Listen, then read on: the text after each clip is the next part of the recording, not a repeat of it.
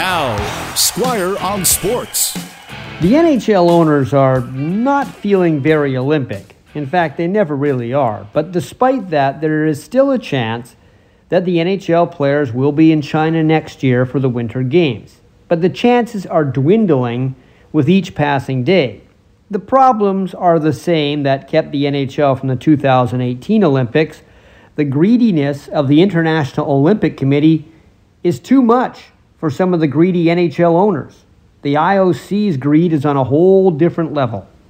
Now, I am no fan of the IOC.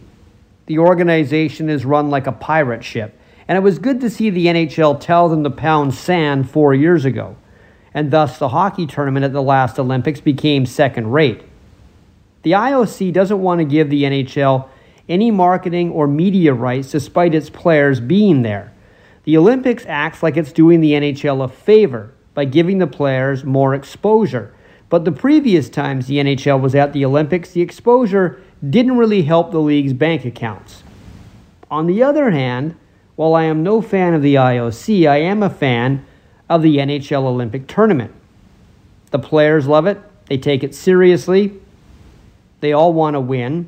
They're willing to stop the season and travel halfway around the world to play and the tournaments are memorable. The league would like to have their final schedule done by the end of this month. They have told the players they will try to get them in the Olympics. But wanting the schedule done by the end of this month doesn't give the IOC a lot of time to do something it hates doing, and that soften its stance and cut somebody else in on their deal. Squire on Sports on 980 CKNW.